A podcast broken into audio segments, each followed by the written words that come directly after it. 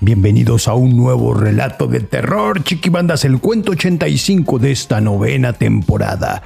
Ya saben que nos escuchan por Spotify, por Google Podcast y las demás plataformas de audio. Les mando un besote cósmico mutante. Gracias por estar al pendiente de las publicaciones. Recuerden que pueden apoyar la creación de este contenido por medio de mi Patreon. Ahora sí, agárrense la mollera que les traigo este cuento titulado Páramo Oxidado.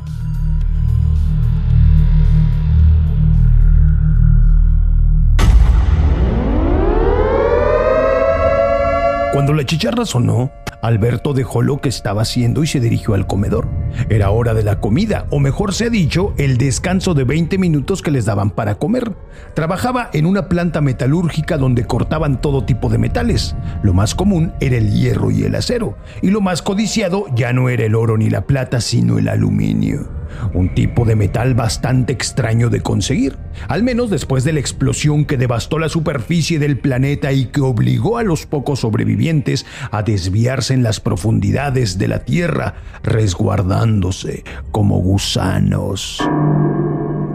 En aquella devastación se perdió mucho, por no decir que todo. La superficie quedó inhabitable debido a la radiación que se expandió por el planeta. Se desarrolló una nueva civilización donde el dinero ya no existía. Algunos, los más viejos, sí lo recordaban, pero ahora todo se hacía mediante trueques de objetos como ropa, zapatos, bálsamos para contrarrestar la necrosis que muchos comenzaron a desarrollar, brotándoles como si fueran lunares y estaban aquellos que se podían dar el lujo de intercambiar barras de alimento especial hecho a base de carne de cerdo. Ese era el bien más preciado, pues nadie quería seguir comiendo esas sucias barras de tierra y proteína artificial.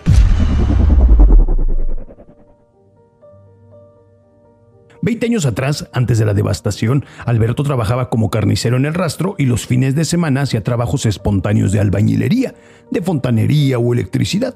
Cualquier ingreso extra era bien recibido con tal de sacar dinero para la manutención de su familia. Alguna vez tuvo una esposa y tres hijos, pero lamentablemente murieron en la explosión. Él fue de los pocos afortunados que lograron sobrevivir. Sin embargo, él no lo veía así. En más de una ocasión intentó alcanzar a su familia, pero siempre fallaba, aunque no por falta de deseo o por negligencia en sus actos, sino porque o las heridas en las muñecas sanaban rápido o porque la bala que iba directo a su cerebro chocaba con el cráneo y se terminaba desviando. Y nadie lo culparía, al contrario, muchos se quitaron la vida pues no soportaban vivir en este infierno subterráneo. Sin embargo, siempre que él lo intentaba, algo ocurría que le importunaba su muerte.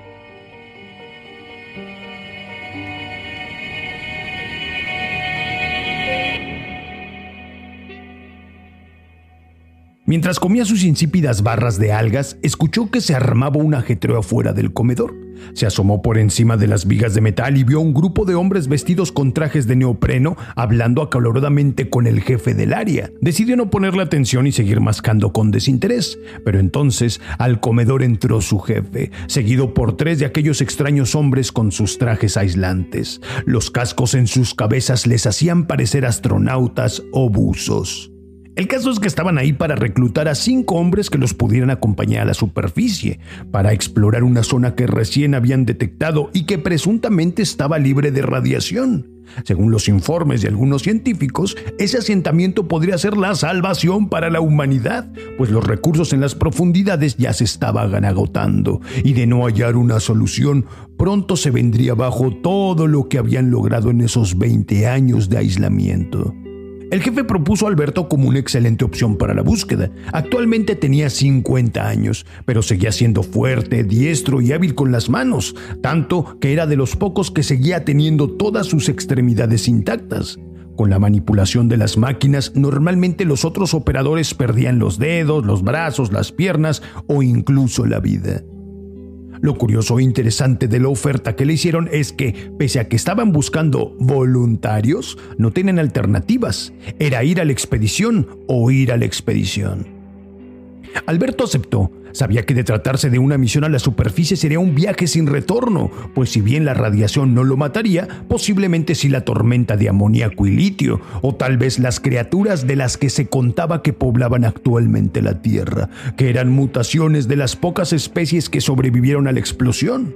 entre ellos algunos humanos. Sin embargo, no lo haría gratis. Si fuera su último viaje, lo haría con una sola condición, que les dieran a él y a los compañeros de la fábrica que lo acompañarían una dotación de barras de carne de cerdo, pues no soportaban la idea de seguir comiendo la porquería de algas y tierra.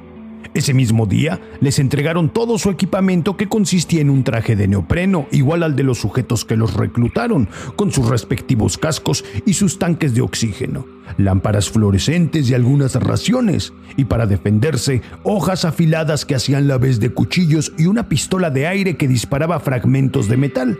Ya no existían las armas de fuego como las conocían. Por ello, tuvieron que improvisar esas poco fiables pero funcionales pistolas que se conectaban a sus tanques de oxígeno y cada vez que disparaban se consumía una cantidad de ese gas que necesitaban para existir. Por ello, entre menos la utilizaran sería mejor. El grupo en total se componía de 13 hombres, los cinco obreros, dos científicos y seis voluntarios entrenados para sobrevivir a las inclemencias de la superficie, de los cuales solo dos ya habían ido y regresado, con muy pocas esperanzas, pero al menos era algo.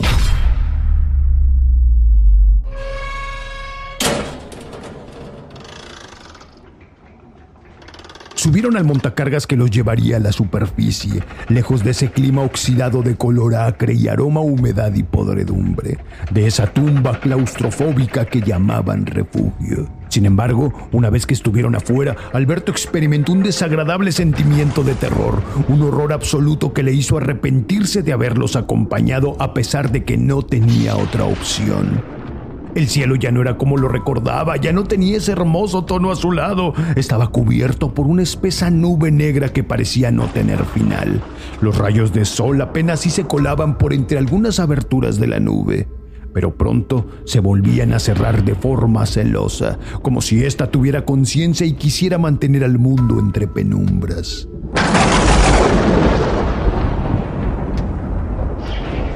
Viento soplaba con corrientes que superaban los 50 kilómetros por hora y con su violenta fricción provocaban estallidos que se convertían en relámpagos rojos que reaccionaban con el amoníaco del aire, causando iridiscentes llamaradas violetas. A la lejanía se formaban torbellinos inclementes que recorrían la superficie del planeta, que arrasaban con todo a su paso, que a decir verdad, ya no había nada más que pudieran destruir. Los trece hombres anduvieron en caravana, parecían minúsculas partículas de polvo ante ese infinito ambiente árido y corrosivo. Alberto jamás imaginó que la superficie se hubiera convertido en tan terrible infierno, en un páramo apocalíptico que ni en sus más terribles pesadillas pudo imaginar. Había escuchado rumores, pero nada que le hubieran contado se equiparaba con lo que veía a través del cristal de su casco. Entendió la razón para llevar las luces fluorescentes, solo así podían ver a sus compañeros, que ante el menor descuido podían perderse de vista por las polvaredas negras que el viento levantaba. Y entonces llegaron a un punto del camino donde la espesa nube que cubría el cielo llegaba también al páramo. Según los exploradores, allí se creaba una especie de cuneta que tenían que atravesar para llegar hasta la saliente que los conduciría al otro lado del lago, donde la radiación era menor. Ese fue el primer obstáculo. Al querer bajar la tierra se desmoronó colapsando el montículo, llevándose a cuatro hombres que murieron sepultados debajo de los escombros que alguna vez fueron enormes edificios.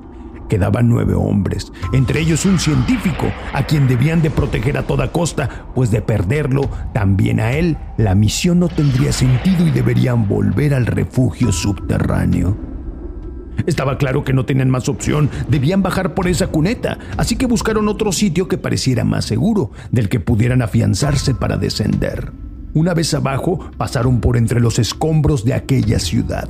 Lamentablemente no estaban solos. Las deformes bestias ciegas que habitaban entre los escombros detectaron sus movimientos y salieron de sus escondites para probar bocado.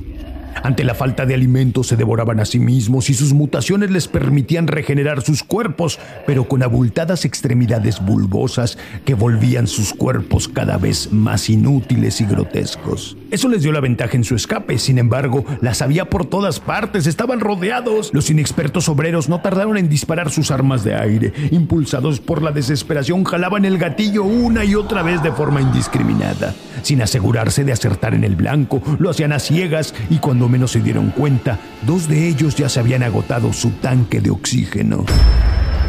Y tuvieron que activar el de repuesto, que tenía solamente la mitad de capacidad del primero. Alberto vio a dos de sus compañeros sucumbir asfixiados por haberse agotado el oxígeno y un tercero, abrumado por la desesperación, se quitó el casco para intentar respirar. Mas su destino fue mucho peor. De inmediato sus órbitas oculares explotaron y comenzó a sangrar de nariz y boca. La piel se le derritió como un plástico puesto al calor. Esos debieron de haber sido los 10 segundos más largos y agónicos de su existencia. Quedaban seis hombres, que corrían a toda prisa evitando los obstáculos de los escombros y disparando a los mutantes, solo cuando era sumamente necesario.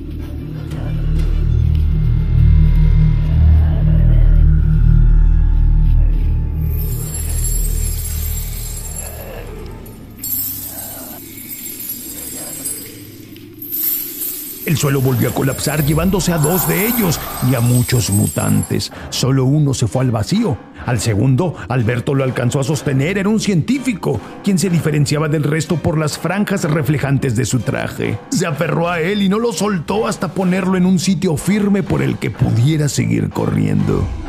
Metros adelante, más mutantes de aspecto obsceno le cerraron el camino y devoraron de forma más vil y cruel a dos expedicionistas. Ya solo quedaban tres hombres de pie. Alberto nos hizo esperar, su vida dependía de ello y si bien deseaba la muerte, tenía la fiel creencia de que moriría como y cuando él lo eligiera. Y bajo las garras y mandíbulas de los mutantes no era una opción. Con los metales afilados que llevaba como cuchillo se lanzó y comenzó a cortar y rebanar la carne mal formada de aquellas bestias. De cada herida y corte que hacía brotaban chorros de un espeso líquido negro, similar al chapopote. Sentía como si toda su vida se hubiera preparado para ese momento. Dejó el miedo a un lado y comenzó a reír con frenesí. Se carcajeaba gustoso, se deleitaba con cada estocada que daba.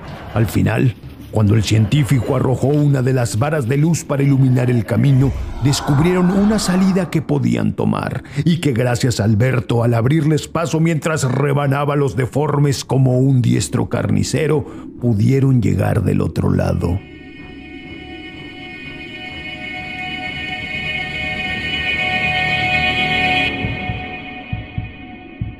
Los tres hombres ya estaban exhaustos, llevaban horas caminando, pero no podían detenerse a descansar. Era un lujo que no debían darse, pues hacerlo representaba gastar oxígeno, y ese recurso lo llevaban muy limitado. El enfrentamiento con los mutantes los retrasó y Alberto gastó más del oxígeno que debía tras aquella violenta batalla. Le quedaba poco más de medio tanque más la reserva, considerando que le debía alcanzar también para el regreso. Según los datos del científico, estaban a 5, tal vez 6 kilómetros de llegar al lago detrás de la brecha, y debían lograrlo, pues el destino de los supervivientes dependía de ello. Continuaron avanzando por entre la tormenta y las ventiscas flamígeras que calentaban el aire. Tuvieron que desviarse un poco para evitar uno de los tornados, y al final, por fin llegaron hasta la brecha desde donde la cima se alcanzaba a ver el cristalino lago azul, bordeado por árboles frutales, pastizales y arbustos, era como un oasis en medio del desierto. Alberto pensó que tal vez alucinaba por el cansancio o que quizás su traje se había perforado y el amoníaco le estaba haciendo ver cosas irreales, pero los tres estuvieron de acuerdo con ver lo mismo. Al parecer, no estaban alucinando. Al descender por la brecha, por fin llegaron hasta el sitio con los arbustos. El césped les llegaba poco arriba de las rodillas y por extraño que les pareció, en ese sitio se abría el cielo, permitiendo dejar pasar los rayos del sol. Los tres quedaron sorprendidos, les parecía imposible. Alberto revisó en su modulador los niveles de radiación y si bien no era nula, al menos ya no era letal. Sin esperar la indicación del científico, se quitó el casco y respiró profundamente. Por fin se llenaba los pulmones con aire fresco, aire que no olía a óxido ni a humedad. Un aire natural como el que no había respirado desde hace 20 años. Sus otros dos acompañantes hicieron lo mismo, se quitaron el casco imitando a Alberto y continuaron adelante en dirección al lago. Pero antes de llegar, se detuvieron cuando vieron a dos hermosas criaturas completamente desnudas, jugando y riendo, comiendo los frutos y deleitándose con la brisa que brincaba del lago. Cuando quisieron acercárseles para saber quiénes eran, un majestuoso ser se manifestó detrás de ellos y extendió sus enormes alas, y empuñando una flamígera espada les advirtió que no debían de estar allí, pues Adán y Eva no podían tener la influencia del mundo exterior, o entonces la pureza del Edén se echaría a perder. Y de un solo tajo los decapitó a los tres.